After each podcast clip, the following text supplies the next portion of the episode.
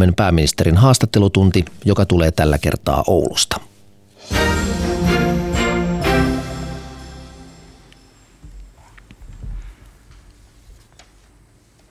Hyvää iltapäivää, hyvät kuuntelijat, ja tervetuloa seuraamaan vuoden ensimmäistä pääministerin haastattelutuntia. Ja tämä tunti tehdään talvisesta Oulusta, josta tuntuu tulleen pääministerin haastattelutunti kaupunki tämän hallituksen aikana.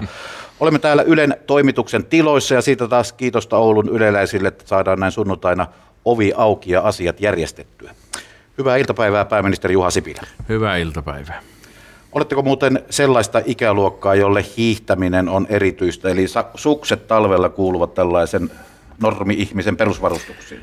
Ilman muuta ja kovakin pakkanen se on pukeutumiskysymys. Vaikka nuo nykyautot kyllä lähtee huonosti käyntiin, että mullakin jääty auto tuonne kentälle ja eilen illalla pitkän houkuttelun jälkeen sain sen sieltä pois sitten. Oulussa on tällä hetkellä, täytyy myöntää, niin aika rapeat, rapeat hiihtokelit aurinko vielä ulkona paistaa, on pikkuhiljaa laskemassa ja pakkasta on tuonne parikymmentä astetta, ehkä enemmänkin. Kyselijöinä ovat politiikan toimittaja Teija Sutinen Helsingin Sanomista. Hyvää iltapäivää. Hyvää iltapäivää. Politiikan toimittaja Pekka Kinnunen Yle Uutisista. Iltapäivää Pekka. Hyvää iltapäivää. Ja Sanomalehti Kalevan vastaava päätoimittaja Kyösti Karvonen. Hyvää iltapäivää Kyösti. Hyvää iltapäivää. Puheenjohtajana Petri Kejonen, hyvää iltapäivää minunkin puolestani.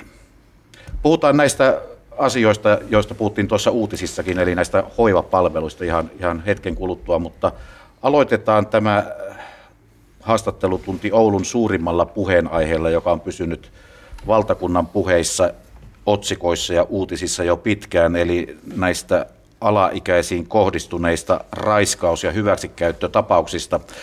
Mennään tähän aiheeseen sitä kautta, mitä sanoitte pääministeri Juha Sipilä syksyllä 2015 TV1 ykkösaamussa – sanoitte, että olisitte valmis antamaan oman kotiinne täällä Kempeleessä turvapaikanhakijoiden käyttöön. Onko tästä mitään uutta kerrottavaa? Joo, tietysti nämä Oulun tapahtumat täällä, täällä on herättänyt pelkoa, vihaa, turvattomuutta ihan oikeutetustikin. Ja, ja näissä tapauksissa puhutaan niistä ihmisistä, jotka ovat käyttäneet turvapaikkajärjestelmää väärin. Ja sitä emme missään tapauksessa voi, voi hyväksyä. Rikoksentekijät pitää saada Suomesta pois, eikä niitä tänne, tänne haluta. Tuolloin 2015 vuonna oli, oli kysymys kodistamme ja kerroin siitä Ylen ykkösaamussa.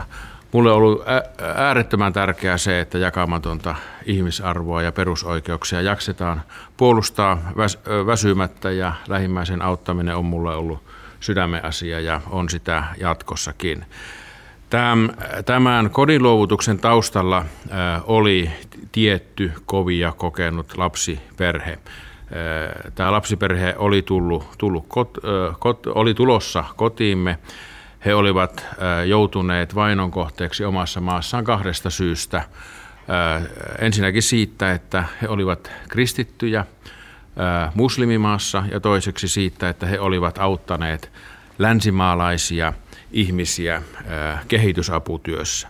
Kumpikaan näistähän ei voi olla vainon syy eikä kohde, mutta näin vaan monessa maassa edelleenkin on. Heillä ei ollut mitään mahdollista jatkaa elämäänsä kotimaassa tai edes lähellä sitä. Jokaisen perheenjäsenen henki oli uhattuna joka päivä. He olivat tämän, tämän, näiden kahden asian tultua ilmi piilossa maan alla, mutta pääsivät sitten pakenemaan siellä. Me päätettiin vaimoni kanssa sillä tavalla, että tämä kyseinen perhe, jonka tarinan hyvin tiesimme, voisi asua meidän kanssa yhdessä Kempeleen kotiamme, jota käytimme ja olemme käyttäneet nyt paljon vähemmän.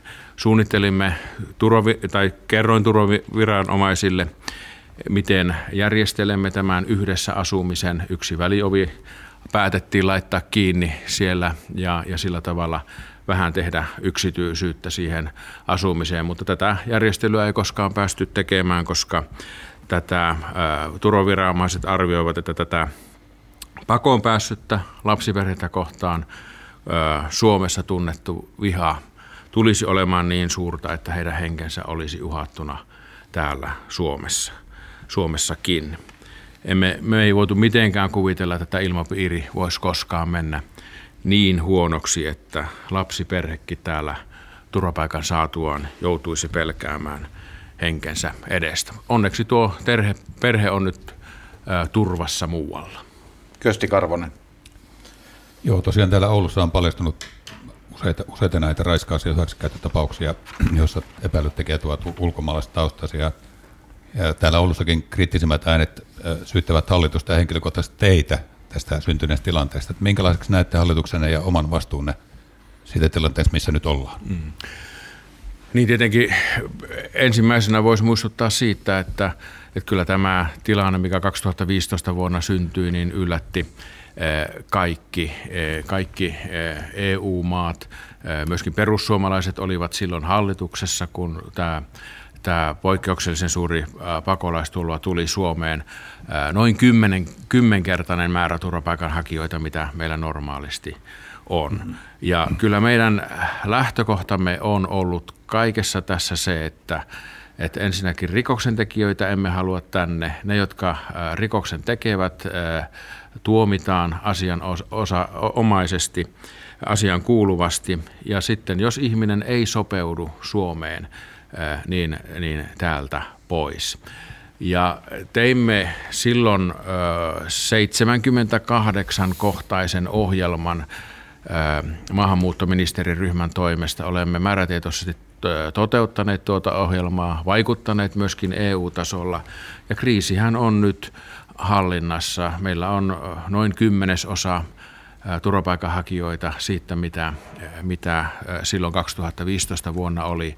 Ratkaisimme myöskin erilliskriisin, joka oli tuossa Venäjän rajalla. Sieltä tuli noin 2000 pakolaista. 2016 vuoden alussa saimme sen neuvoteltua itsekin kaksi kertaa kollegani kanssa kävin kävin asiaa läpi ja se saatiin kuntoon. Eli paljon on tehty toime, toimenpiteitä, mutta toki järjestelmämme oli todella tiukoilla silloin 2015 vuoden aikana. Teija Sutinen, Helsingin Sanomat. Hallitukselta on nyt vaadittu uusia toimia näiden Oulun tapahtumien takia ja hallituspuolueen siniset onkin kertoneet, että heidän aloitteestaan hallitus selvittää, mitkä ovat Suomen kansainväliset sopimukset ja mikä on niiden tulkinta ja mikä on mahdollinen liikkumavara näistä mm. tulkinnoista. Mikä tässä selvityksessä oikein on lähtöoletus? Niin, siinä meidän turvapaikkaohjelman massa, jossa on 78 kohtaa kaiken kaikkiaan, niin ne kohdat, jotka eivät ole, joita ei ole toteutettu, ovat törmänneet joko omaan perustuslakiimme tai kansainvälisiin sopimuksiin ja, ja käymme vielä kerran läpi sen, että onko tulkintamme oikea, oikea onko asiantuntijoiden meille antama tulkinta oikein, onko viran omaisten ja virkamiesten tulkinta oikein. En usko, että kovin paljon sieltä, sieltä löytyy sen lisäksi, mitä on jo tehty. Mutta sitten eduskunnassahan meillä on esimerkiksi seksuaalirikoksiin liittyvien rangaistusten koventaminen, ja, ja siellä on neljä lakia tällä hetkellä eduskunnassa, joissa on sitten kaikkien puolueiden, puolueiden yhteinen tahtotila viedä ne nopeasti läpi. Ja esimerkiksi näihin seksuaalirikoksiin liittyen, niin niin myöskin rangaistusten koventaminen. Vielä siitä hallituksen esityksestäkin ollaan yhdessä päätetty, että kovennetaan niitä vielä entisestään. Teija haluaa jatkaa kysymystä, ole niin, hyvä. Tehdäänkö tämä selvitys vain sen takia, että sinisille tulisi hyvä mieli? Tehdään sen takia, että, että katsotaan, onko ne tulkinnat ollut oikein, mitä on tapahtunut näiden tulkintojen tekemisten jälkeen muissa naapureissa, Tanskassa, Norjassa, Ruotsissa, muissa EU-maissa.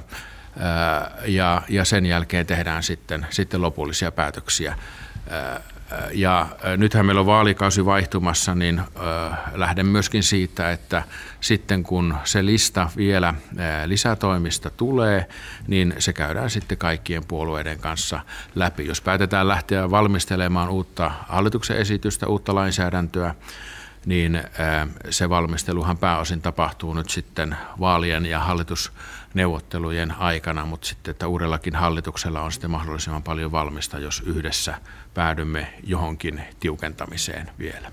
Yle Uutiset ja Pekka Kinnunen. Mikä on ollut suurin virhe tässä kotouttamisessa? Esimerkiksi perheen yhdistämistä aluttiin tulorajoilla hankaloittaa mm. ja täällä Oulussakin on paljon nuoria miehiä ilman, ilman yhteisön tukea ja ovat ihan omillaan ja seuraukset näkyvät. Mm. Se on totta. Ja, ja tämä on erittäin hankala ympäristö ollut tehdä päätöksiä, että välillä meitä on syytetty liian koviksi, epäinhimillisiksi ja välillä liian löperöiksi. Ja tässä ympäristössä päätöksiä on tehty. Esimerkiksi tuo perheiden yhdistäminen, niin silloin kun puhutaan nuorista miehistä, jotka ovat alaikäisenä tänne tulleet, niin se iso kysymys on se, että olisiko parempi, että siinä olisi äiti vieressä joka, ja isä vieressä, joka, joka sanoisi kotiintuloajat ja, ja niin edespäin. Kyllä tässä on monia puolia ja myöskin näitä puolia pitää miettiä. Ja sekin on myönnettävä, niin kuin tarkastusvaliokunta hyvin raportissaan totesi, että, että kyllä meidän kotouttamisen resurssit myöskin olivat äärimmäisen tiukoilla ja vähän osaaminenkin oli tiukoilla, koska niin paljon tuli kerralla tänne, tänne maahanmuuttajia. Et jos yhden asian tuosta tarkastusvaliokunnan raportista nostaa esille, niin kyllä minusta on järkevää, että ryhdytään vaatimaan turvapaikan saaneilta, oleskeluluvan saaneilta pääsykoe siitä ja hyväksytysti suoritettu pääsykoe siitä, että mikä, mitkä on keskeiset asiat, mitä pitää suomalaisessa yhteiskunnasta tietää ja, ja esimerkiksi tämä tämä henkilökohtaisen koskemattomuuden ehdottomuus, mikä, mikä meidän Suomen järjestelmän pohjana on, niin se pitää olla kaikille itsestään selvää.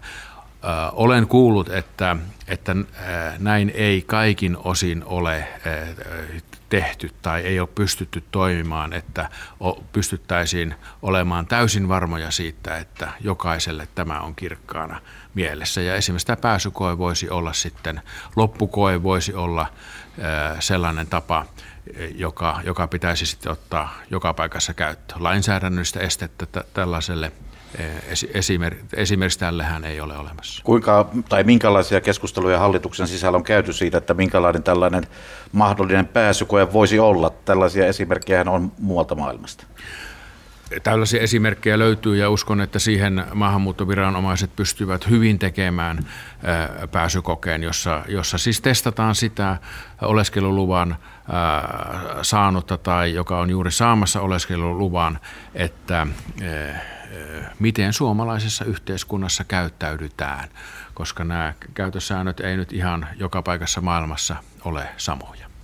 Kyösti Karvonen, Sanomalehti Kaleva. Niin, miksi, miksi poliitikot ovat heränneet vasta nyt näiden tapahtumien jälkeen ja, ja emmekö me muista sitä, että valtaosa kuitenkin näistä hyväksikäyttö- ja raiskautapauksista ovat, ovat kantasuomalaisten tekemiä? No, jos ensin mennään tähän kantasuomalaisten teke, tekemiin rikoksiin, niin näihinhän on puutet, puututtu ja, ja sama lakihan koskee kaikkia. Että esimerkiksi seksuaalirikosten ä, tuomioita on kovennettu. Ja, ja hallituksen esitys on siitä, ja nyt ollaan päätetty vielä, vielä sitä alarajaakin koventaa sitten yhdessä eduskuntapuolueiden kanssa. Mutta se väite, että ei ole mitään tehty, niin ei kyllä pidä paikkaansa, että julkistimme viime perjantaina tuon maahanmuutto ministeriryhmän tekemän 78 kohdan ohjelman, josta, josta tosiaan melkein kaikki on toteutettu. Ja nekin, jotka on jääneet toteuttamatta, niin siinä on ollut sitten esimerkiksi kansainvälinen sopimus sen, sen toimeenpanon esteenä. Ja eikö ole kuitenkin niin, että, että tämä julkinen keskustelu on rypsätelty vasta nyt kunnolla käyntiin? Tietenkin nämä, nämä törkeät äh, rikosasiat on sellaiset, jotka, jotka on hyvä, hyvä keskustellakin julkisesti ja, ja se, on, se on täysin oikeutettua. Mutta hallitus ryhtyi toimimaan heti silloin 2015 vuonna perustamalla tämän ministerityöryhmän, joka kokoontui joka viikko äh, hakemaan ja, ja miettimään lisää toimia. Ja, ja sieltä on peräisin tuo pitkä lista, joka on toteutettu. Se on poikinut kymmeniä ja kymmeniä hallituksen esityksiä, jotka on jo hyväksytty eduskunnassa. Otetaan tästä aihepiiristä vielä yksi kysymys ja sen jälkeen mennään sitten näihin uutisissakin mainittuihin asioihin hoivapalveluista, josta muun muassa JHL vaatii nyt hallitukselta kriisiohjelman. Mutta tästä aihepiiristä vielä yksi kysymys, Pekka Kinnunen. Niin, keskusteluilmapiiri tämän maahanmuuttokysymyksen kohdalla on nyt vaalienkin lähestyessä harvinaisen kireä. Onko tässä nyt tehtävissä mitään, jotta tilanne rauhoittuisi? Se on ymmärrettävää, että, että tällaisten tapa, tapausten, törkeiden tapausten pohjalta ihmiset tuntee pelkoa, vihaakin ja turvattomuutta.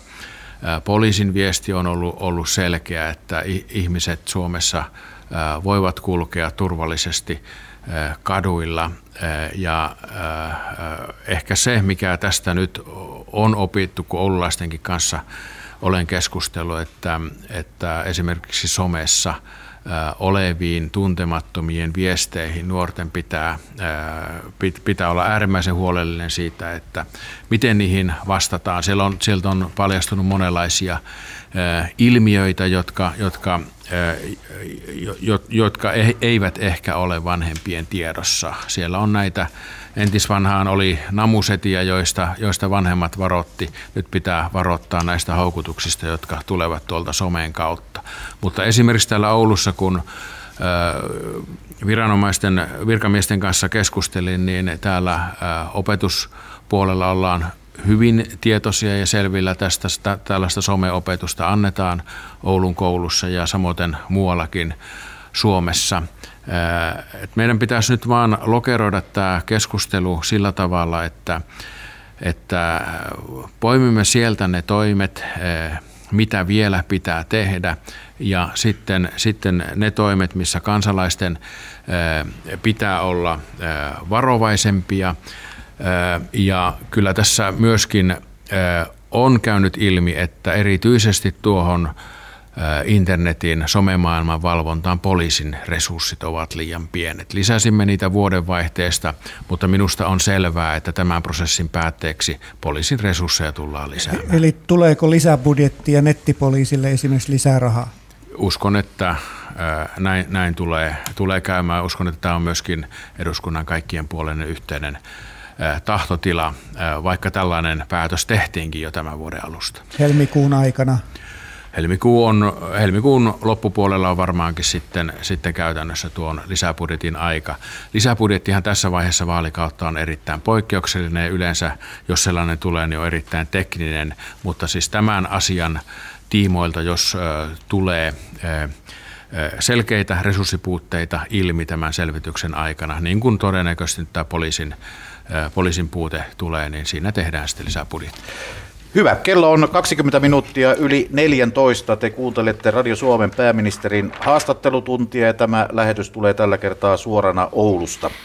Ja mennään teemoissa eteenpäin. Hoivejätti Esperistä on viime aikoina uutisoitu ja, ja Valviira tutkii sen toimintaa.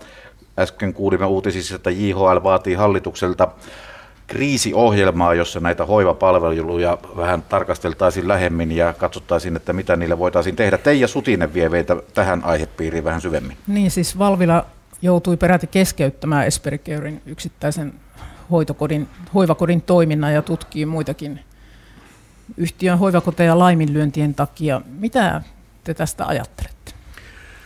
No ainakin se on selvää, että jokainen, jokainen suomalainen vanhus on – on ansainnut hyvän hoidon.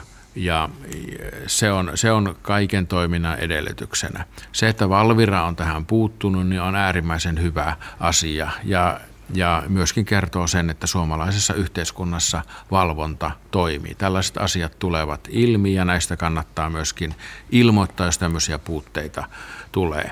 Ja äh, tietoon on tullut myöskin se, että, että myöskin kyseinen palveluja järjestävä yritys on itse myöntänyt virheensä ja, ja sitä kautta on edellytykset myöskin sitten, että toiminta korjaantuu. Tämähän on kuntien tai kaupunkien ja yritysten välisiä sopimuksia ja niihin on lainsäädäntö olemassa, edellytykset tiedossa, mitä miten vanhuksia hoidetaan ja Valvira sitä valvoo ja sen mukaan pitää toimia. No, minä jatkaisin vähän tämmöisellä periaatteellisemmalla kysymyksellä, kun niin kuin sanoitte, niin tämä Esperi on, hän, sille on ulkoistettu monessa kunnassa vanhusten mm. hoivaa. Miten hyvin tämmöinen voittoa tavoitteleva yritystoiminta sopii tällaiseen kuin vanhusten hoiva?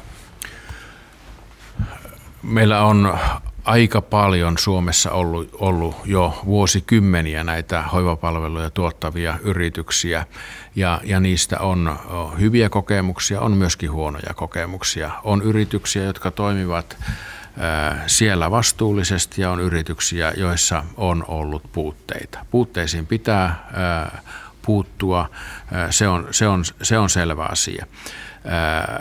Ja sekin on selvä asia, että näiden puutteiden takana ei, ei ole mitkään leikkaukset.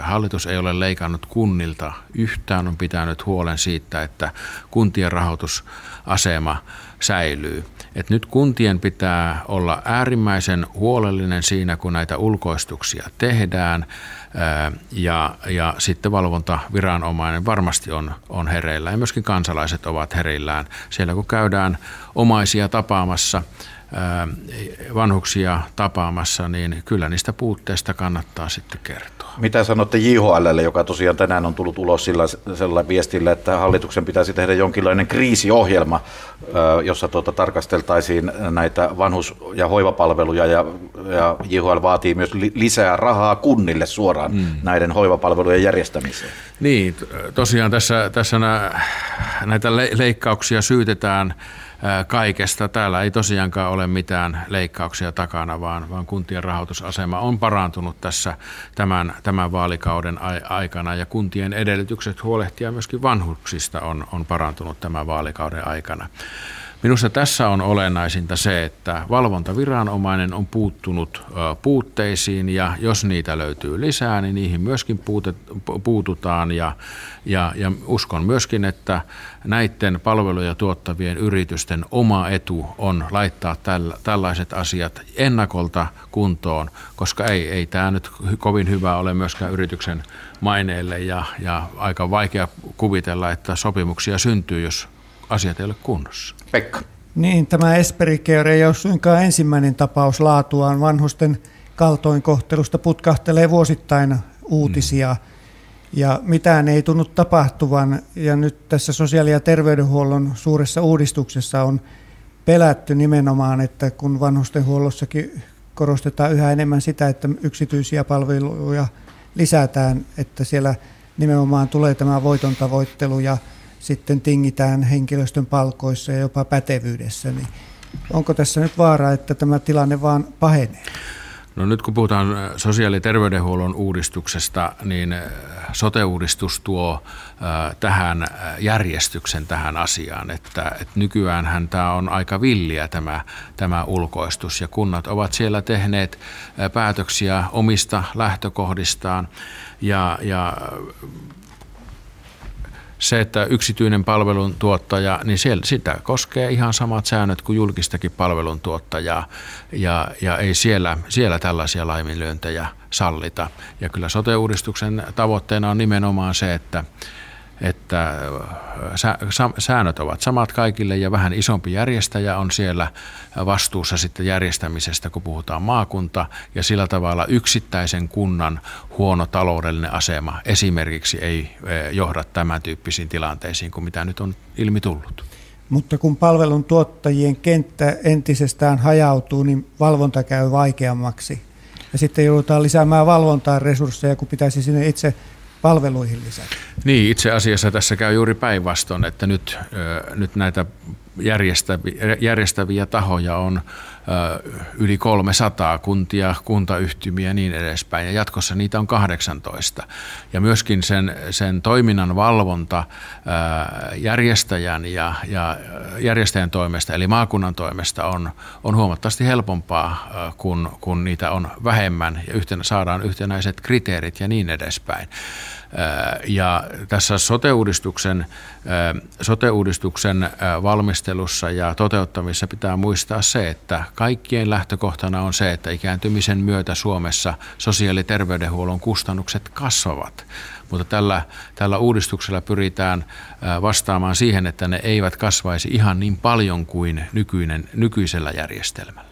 Siis no. maakunnathan eivät tuota niitä palveluja, ne vaan tilaavat niitä palveluja ja tarkoitin sitä, että nimenomaan näiden palvelujen tuottajien kenttä hajaantuu kun siellä siirrytään yhä enemmän yksityisiin yhtiöihin. Mikään ei, ei äh, tarkoita sitä, että siirryttäisiin yhä enemmän yksityisiin yhtiöihin. Sehän on maakunnan oma päätös jatkossa. Kyllä niitä voidaan toi, ja tehdään ilman muuta julkisena palveluna jatkossakin.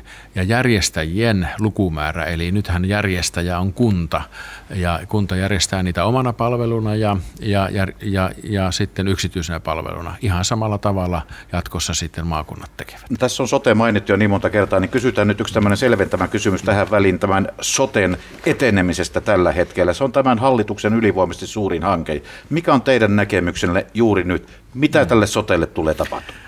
No sote on... Äh, Seuraavien viikkojen aikana. Perustuslakivaliokunnassa ja, ja käsittely on siellä tietojeni mukaan loppusuoralla. Sen jälkeen se menee mietinnön tekemistä varten sosiaali- ja terveysvaliokuntaan ja sitten sieltä saliin äänestettäväksi. Ei minulla ole mitään syytä epäillä, ette, ettemmekö me äänestäisi siitä tällä kaudella niin kuin suunnitelma on vielä, vielä sitten helmimaaliskuussa. Teija Sutinen. No kyllä tässä aika monella muulla on myös semmoinen arvio, että aika voi loppua kesken soten käsittelyssä eduskunnassa. Niin mitä te ajattelette siitä, jos nämä sotea ja maakuntaa koskevat lait raukeaisivat? No ajattelen siitä, että se olisi äärimmäisen suuri vahinko, jos eduskunta ei ehdi käsitellä. Eduskunnalla on siihen riittävä aika ja, ja kaikki tieto on käytettävissä, kaikki esitykset on, on annettu, eikä minulla ole tiedossa mitään syytä, miksi eduskunta ei ehtisi niitä tällä, tällä vaalikaudella käsitellä. Maakunnathan ovat enemmän kuin valmiina tämän uudistuksen toimeenpanoon. Että täälläkin Pohjois-Pohjanmaalla asia on hyvin pitkällä, sitä tehdään yli oppositio-hallitusrajojen kovalla innolla, niin kuin kaikkialla muuallakin Suomessa. Kyösti Karvonen, Sanomalehti Kaleva. Niin, hallituksen enemmistö pienenee kuin pyymaailman luku edellä. Tuota, juuri t- oliko tällä viikolla sinisten Maria Lohela ilmoitti siirtymänsä li- liike nyttiin ja ilmoitti myös äänestämässä sotea vastaan, että et, tuota, vieläkö tässä päästään ennen vaaleja alle sadan hallitusrintamassa? Minusta on nyt tärkeintä, että se tulee tuolle, tuonne saliin äänestettäväksi. Äh, äänestettäväksi. Äh, hallituksella on enemmistö eduskunnassa. Ja kyllä minusta sitten, kun tämä tulee sen saliin äänestettäväksi, niin pitää kysyä, myöskin muiden puolueiden, oppositiopuolueiden edustajilta sitä, että kun he ajavat innolla tätä uudistusta voimaan täällä maakunnissa, että miksi se ääni muuttuu sitten tuolla tuolla eduskunnassa. Että ihan samat ihmisetkin ovat täällä maakunnan valmisteluelimissä, kansanedustajat valmistelemassa ja päättämässä asioista. Esimerkiksi tuolla satakunnassa, kun vierailin kesällä, niin, niin siellä oltiin hyvin pettyneitä siihen, että siihen tulee lisäaikaa. Haluttiin, että tämä tulee nyt voimaan. Ja mä olen kuvannut tätä sotea sillä tavalla, että se on äh, niin kuin kaavoitettu 18 tontin omakotitaloalue. Kaava antaa sille erinomaiset edellytykset, äh, äh, että palvelut paranee ja kustannukset pysyvät hallinnassa. Ja nyt pitää päästä rakentamisen vaiheeseen. Se on sitten jokaisesta rakentajasta kiinni, että miten hyvin katto pitää ja miten, miten hyvät rakennukset kullekin maakunnalle sitten syntyy. Siinä tulee vähän kilpailua äh, rakentajien kesken siitä, että kuka pystyy sen parhaiten toteuttamaan ja ehkä opitaan myöskin sitten naapuritontilta, että miten se kannattaa tehdä, että siitä tulee, tulee hyvä. Tämä on ollut se asiantuntijoiden viesti, mitä minä olen saanut. Tämä antaa hyvän pohjan, mutta nyt pitäisi päästä sen toimeenpanovaiheeseen ja se on eduskunnan tehtävä. Täällä sen verran kuhinaa herättää tämä keskustelu, että käydään nyt tämä sitten kunnolla tässä loppuun. Kyösti Karvonen, jatka vielä. Niin, niin, tilanne on tällä hetkellä se, että on 100 vastaan 99 kuulostatte silti kovin luottavaiselta, että, että eihän teillä vaan ole välipuheita oppositiopuolueiden kanssa, esimerkiksi kristillisdemokraattien ja, ja RKPn kanssa. No, mä olen ollut aika luottavainen tämän, tämän kauden isoihin asioihin, niin kuin olin tähän työllisyyteenkin. Ei siitä kauan ole, kun minulta kysyttiin, että, että olenko viimeinen, joka uskoo siihen, että 72 prosentin työllisyysaste toteutuu. Ja taisinpa silloin vastata, että vaikka olisin viimeinen, niin uskon siihen. Ihan samalla tavalla vastaan tähän kysymykseen, että mulla ei ole mitään syytä epäillä, etteikö tämä hyvä uudistus mene maaliin ja päästään siihen toimen, toimeenpanovaiheeseen. Pekka. Onko teillä tarkoitus käynnistää vielä neuvotteluja oppositiopuolueiden kanssa siitä, millä ehdoilla esimerkiksi RKP tai kristillisdemokraattien edustajat voisivat tukea hallituksen sote-esitystä? Öö, nyt tämä käsittely on eduskunnassa ja eduskunnassa käydään varmasti monenlaisia keskusteluja. Itse olen niin kuin omilta harteiltani tämän karistellut jo kauan aikaa sitten eh, hallitus on esityksensä tehnyt ja, ja sitä eduskunnan vaatimalla tavalla myöskin täydentänyt ja nyt on eduskunnan tehtävä saada se valmiiksi. Teija Susinen, Helsingin Sanomat. Miltä se nyt tuntuu tämmöisen vaalikauden mittaisen soteväännön jälkeen, kun tässä on tullut aika paljon semmoistakin arviota, että hallitus haukkasi liian ison palan ja tässä on mm. ehkä jotain opittavaa sitä, niitä tulevia uudistuksia varten, niin miltä teistä tuntuu? Eh, kieltämättä paljon tässä ollaan tehty. Kyllä se iso pala oli haukata haukattavaksi myöskin se, että Suomeen syntyy yli 110 000 uutta työpaikkaa. Nyt on viimeiset luvut, niitä on syntynyt 140 000. Julkinen talous saada kuntoon, kyllä sekin oli iso pala. Me, meidän tavoitteena oli, että julkinen talous on tasapainossa vuonna 2021 ja se oli tasapainossa jo viime vuonna ja näillä työllisyysluvuilla myöskin tämä vuosi tulee olemaan tasapainossa. Ja sitten me tiesimme sen, että se on erittäin kova haaste panna yhtä aikaa taloutta kuntoon, nostaa työllisyyttä ja tehdä isoja uudistuksia. Niitähän on tehty muuallakin, esimerkiksi liikenteessä. Ja, ja totta kai tässä on ollut tekemistä. Ja siinä rajoilla varmasti liikutaan, että, että kuinka paljon yhdellä kaudella voi saada aikaiseksi. Tämä on, tämä on nyt sitten se viimeinen vääntö ja se on eduskunnan käsissä. Tarkoitus on puhua tästä talouden vähän suuremmasta kuvasta ja siitä, että, että mitä muun muassa seuraavan hallituksen pitäisi, pitäisi tehdä tai minkälaisia haasteita siellä on edessä ihan kohta. Mutta tähän vielä pari kysymystä. Kyösti Karvonen sitten Pekka Kinnunen. Niin, en haluaisi olla pahailmanlintu, mutta on pakko kysyä, että millainen takaisku hallitukselle, keskustapuolelle ja teille olisi se, että sote menisi nurin? mun täytyy vaan tähän vastata ihan samalla tavalla, että kyllä niitä pahan ilman lintuja riitti myöskin tuossa työllisyyden epäilyssä. Totta kai se on tärkeä asia minulle, keskustalle, koko hallitukselle, että saadaan sellainen uudistus, jota on jo kolme hallitusta ainakin yrittänyt saada valmiiksi niin että se, se saataisiin tällä kaudella valmiiksi. Ei ole kyllä kovin herkkua lähteä maakunnissa valmistelemaan taas joltakin ihan uudelta pohjalta jälleen kerran sote, sote-uudistusta. Kyllä poliittisen päätöksenteon uskottavuudenkin näkökulmasta pitää nyt vain eduskunnan päästä ää, maaliin tässä. Ja tärkeintä on se, että äänestetään ja sitten katsotaan, että tuota, mikä on sitten niiden vaihtoehto, jotka olivat tätä uudistusta vastaan. Pekka Kinnunen, vielä yksi kysymys tästä. Yksi asia, minkä kanssa perustuslakivaliokunta erityisesti painii, on tämä riittävän rahoituksen järjestäminen maakunnille palvelujen tuottamiseen. Ja siellä on, puhutaan jo maakuntaverostakin ja tässä alkuvaiheessa on tarkoitus, että valtiovarainministeriö tiukasti ohjaisi näitä maakuntia ja jakaisi niukasti rahaa, jonka pelätään johtavan sitten palveluiden heikkenemiseen. Mikä on teidän arvionne tästä? No nämä on niitä, niitä pelkoja, joita äh, muun muassa tämän uudistuksen ympärillä on. Tämä uudistus antaa hyvät raamit siihen, että, että pystytään tekemään lisääntyvällä rahamäärällä, mutta ei ihan niin paljon lisääntyvällä rahamäärällä kuin nykyjärjestelmällä tämä, tämä sosiaali- ja terveydenhuollon tehtävät pystyttäisiin tekemään se, se on päivänselvä asia, että kaikki suomalaiset tulevat hoidetuksi. Se on päivänselvä asia, että, että myöskin silloin valtio tulee apuun, jos jossakin ei tehtäviä pystytä tekemään. Se on monen kynnyksen kautta pitkien, pitkien tai monien neuvottelujen takana se, että tultaisiin sellaiseen tilanteeseen. Ja silloin, jos maakunta, joku maakunta ei pysty huolehtimaan tehtävistään, niin viime kädessä sitten tietenkin valtio auttaa, mutta viime kädessä myöskin sitten tullaan siihen kysymykseen, että pitääkö maakunnan yhdistyä jonkun toisen maakunnan kanssa, jos tehtävistä ei selvitä.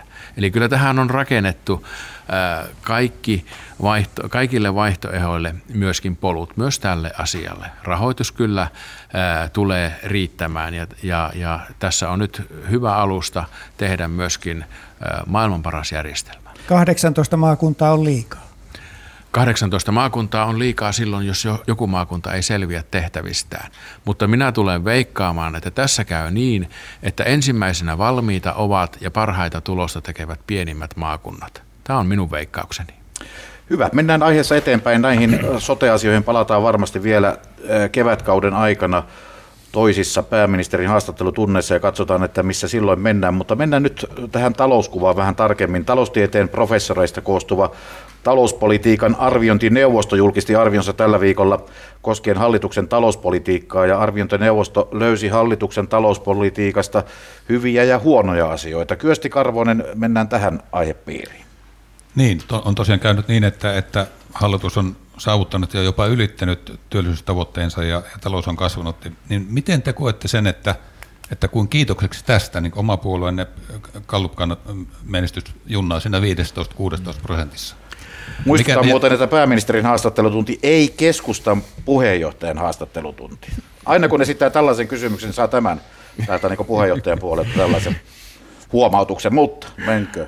No, sen, sen voin sanoa, että silloin kun äh, hallitusneuvotteluja tehtiin, niin jut, keskustelin Timo Soinin ja, ja, ja Alexander Stupin kanssa siitä, että meillä on niin pitkä työllistä – niin vaikea hallituskausi tulossa, että tämän jälkeen muuten voi olla, että, että tuota, emme paikkojamme pysty uusimaan ja kannatuksemme kärsiä. Kaikki me kolme olimme valmiita siihen, että teemme sen, mikä, te, mikä, mikä pitää tehdä huolimatta siitä, että kannatus siitä kärsisi.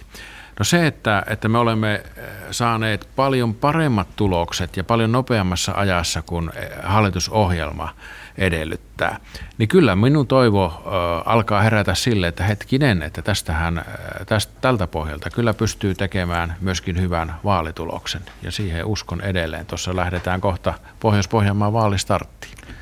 Pekka. Niin, nyt on kasassa työllisyysaste 72 prosenttia, mutta arvioiden mukaan se ei riitä vielä mihinkään. Seuraava tähtä on 75 prosenttia. Mm. Mitä keskeistä uudistuksia se vaatii? Mm.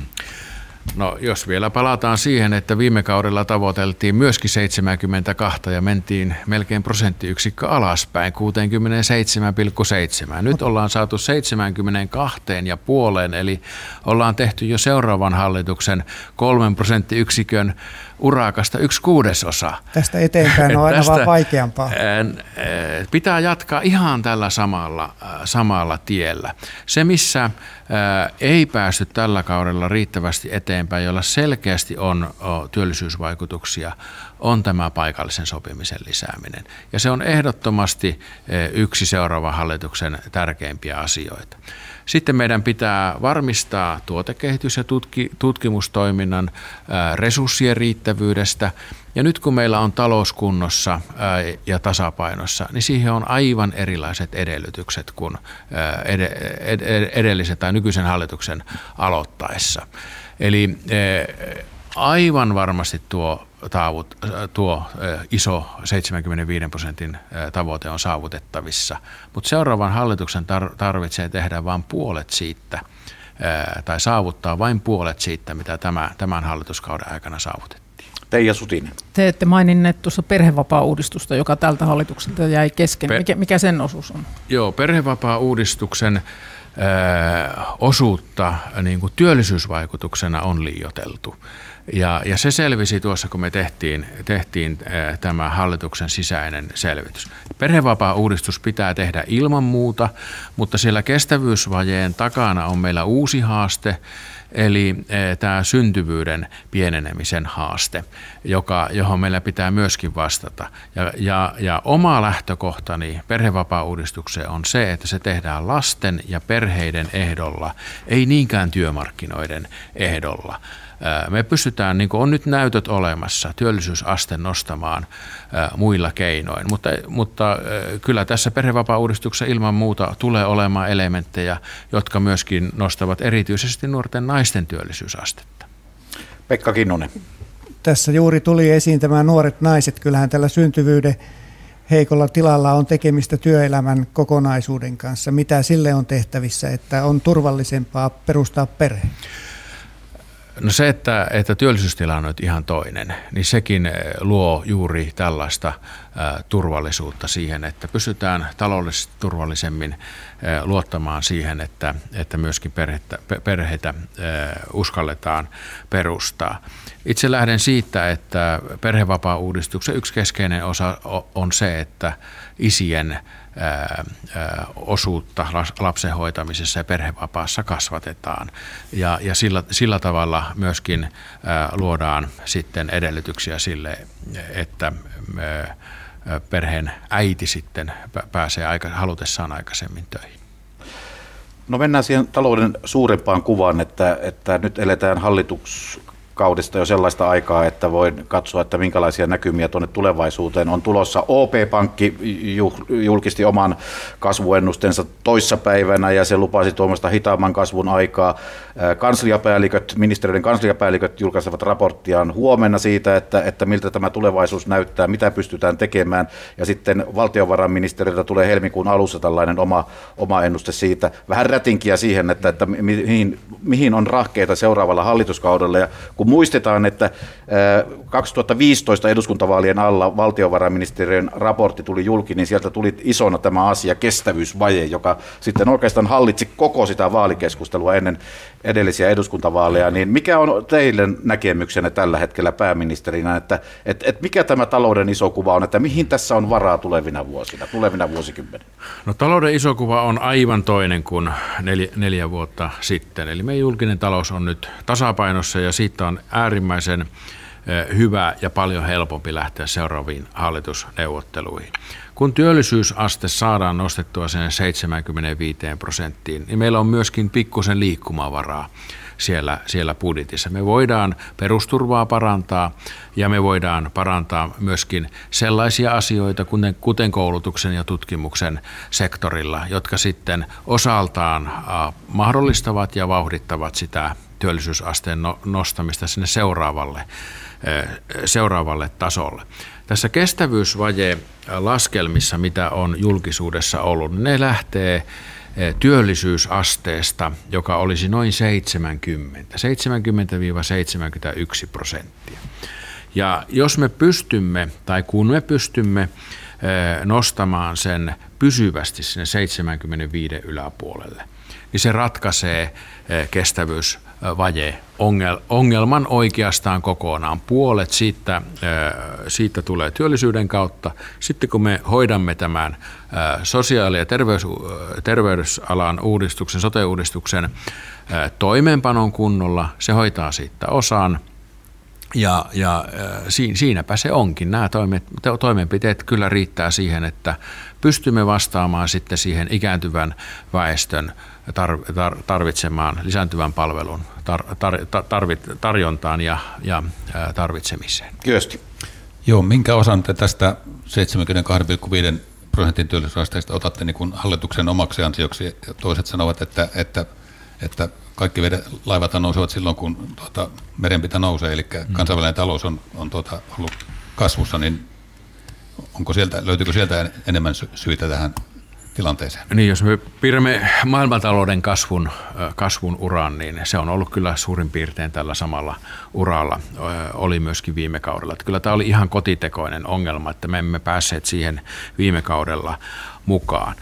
Minusta meidän pitää tavoitella nyt tuommoista stabiilia parin prosentin kasvua. Se, se voi olla jonakin vuonna 2,5, jonakin vuonna nyt ennustettua 1,6 tai 1,5 viittä. Mutta sillä uralla, kun me pysymme, niin, niin tuo työllisyys kasvaa, kasvaa myöskin tasaisesti kohti sitä seuraavaa tavoitetta.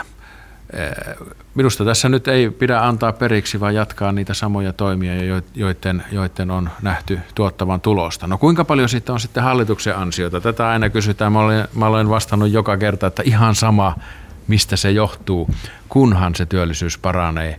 Ja kun 140 000 kodissa herätään maanantai-aamuna herätyskellon toimesta töihin, niin se on se, joka, joka ilahduttaa omaakin mieltä. Näiden jälkikäteen tehtyjen tutkimusten mukaan voisi ehkä koontina sanoa, että noin puolet siitä on, on hallituksen toimien ansiota ja puolet tulee sitten osin siitä positiivisesta kierteestä, mikä on syntynyt ja osin siitä, että euroalue on yhteisesti kehittynyt positiivisesti tämä neljä vuotta.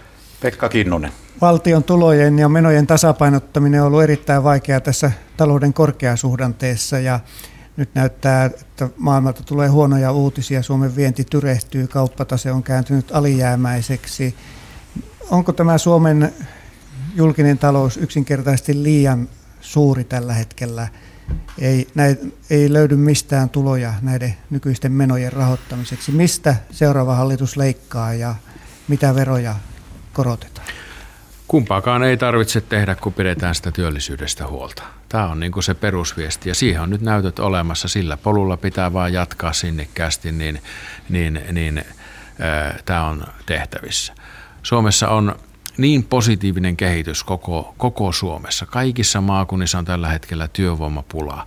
Jos me olisimme saaneet niihin työpaikkoihin, jotka jäivät syntymättä tai täyttämättä sen takia, että siihen ei löytynyt työntekijää, niin vuoden aikana me oltaisiin vielä pari prosenttiyksikköä korkeammalla tasolla tuossa työllisyysasteella, jo hyvin lähellä sitä 75. Ja sen takia yksi päätoimista pitää olla se, että, että saamme tämän kohtaanto-ongelman pois. Ja olen esittänyt, että tuhat opettajaa yrityksiin ohjaamaan sitten koulutussopimuksen vanhan, vanhan ajan kisälli mestari asetelmalla opettamaan suoraan ihmisiä sinne töihin. Ja tämä puree erityisesti niihin, jotka ovat peruskoulun varassa.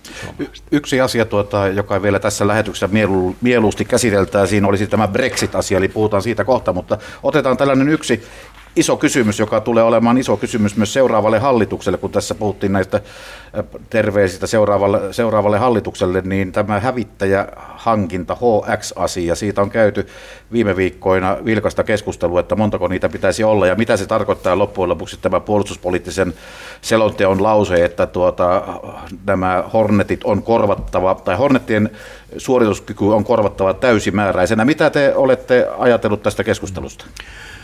Kun on puhuttu sadasta ja vähän pienemmistä määristä. Niin, se, se on hyvä, että siitä keskustellaan. Se on historiallisen suuri hankinta. Puhutaan 7-10 miljardista eurosta. Me sovittiin eduskuntapuolueiden puheenjohtajien kesken että me emme aseta palveluja tai etuuksia tämän hankinnan kanssa vastakkain. Eli, eli siihen voimme käyttää velkaa tähän, tähän hankintaan.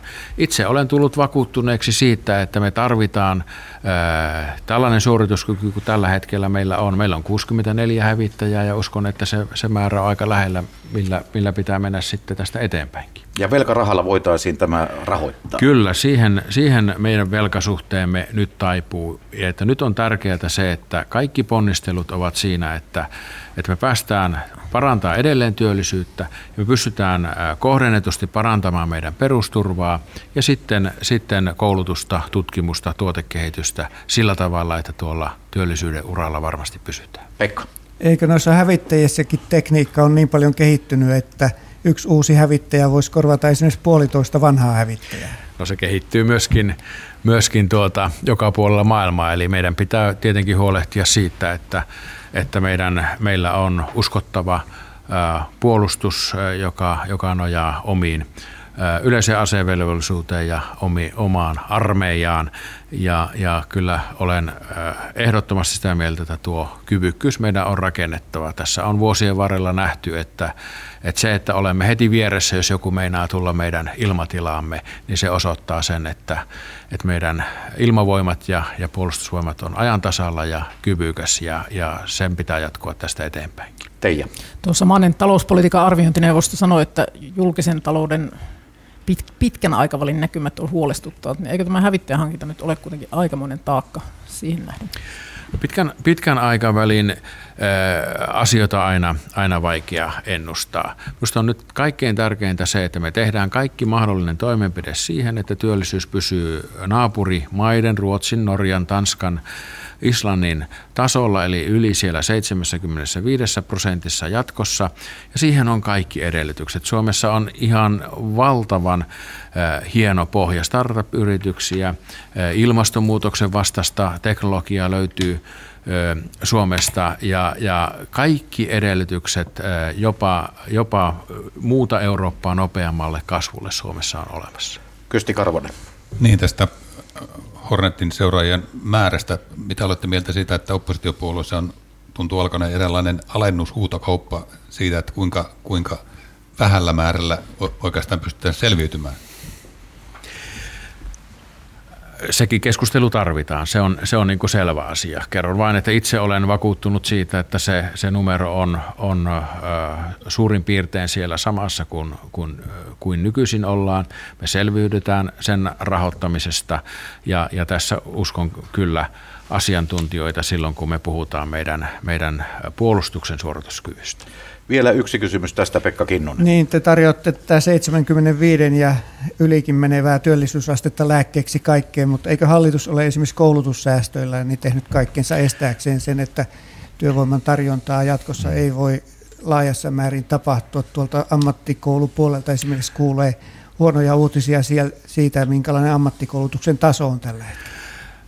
Näihin huoliin pitää vastata, se on, se on selvä asia. Yksi huoli, jota, jota, johon törmään jatkuvasti, on se, että meillä, meidän tuotekehityksen ja tutkimuksen määrärahat jatkuvasti pienenevät. Tarkistin tuon asian ja, ja sain jo ennakkoluvut vuodelta 2018. Ja sen mukaan yksityinen, sek- yksityisen sektorin rahoitus on kasvanut noin 100 miljoonaa tämän hallituskauden aikana. Julkisen sektorin rahoitus on kasvanut 40 miljoonaa ja myöskin korkeakoulujen rahoitus tutkimus- ja TKI-toiminta on kasvanut noin 90 miljoonaa euroa. Me ollaan saatu tämä käänne aikaiseksi ja tämän vuoden budjetissa on vielä 100 miljoonaa lisätty tuota julkista rahoitusta tu- tuotekehitykseen ja tutkimukseen. Että kyllä me heti vastaamme, kun meillä oli, oli mahdollista ja tämä vanha levy on jäänyt vaan meille kaikille päälle. Ne on historiaa ne koulutusleikkaukset. Me ollaan käännetty myöskin siinä suunta, samoin kuin tuotekehityksen ja tutkimuksen rahoittamisessa. Olette tyytyväinen ammattikoulutuksen tilaan? En ole tyytyväinen. Mä en ole oikeastaan tyytyväinen mihinkään tilaan. Kaikkia pitää koko ajan parantaa, myöskin ammatillisen koulutuksen tilaa. Ja, ja siellä minusta nyt yksi selkeä lääke on tämä. Tuhat uutta opettajaa suoraan työpaikoille opettamaan ihmisiä suoraan niihin ammatteihin, joissa meillä on työvoimapula. Ja tä- tällä jo pelkästään me nostamme tuota työllisyysastetta ainakin prosenttiyksiköllä, kun hoidamme tämän kunnolla. Mennään sitten vielä haastattelutunnin lopuksi asioihin, jotka tuota työllistävät pääministeriä ehkä kaikkein eniten, eli näihin EU-kysymyksiin. E ja Suomella on heinäkuun alussa tulossa EU-puheenjohtajakausi ja jos ei muuten tässä Euroopan unionissa olisi, olisi haastetta, niin tässä on yksi jäsen iso maa lähdössä pois, eli Iso-Britannia, joka on aika moisessa tilassa tällä hetkellä tämän Brexitinsä kanssa. Kyösti Karvonen. Mm.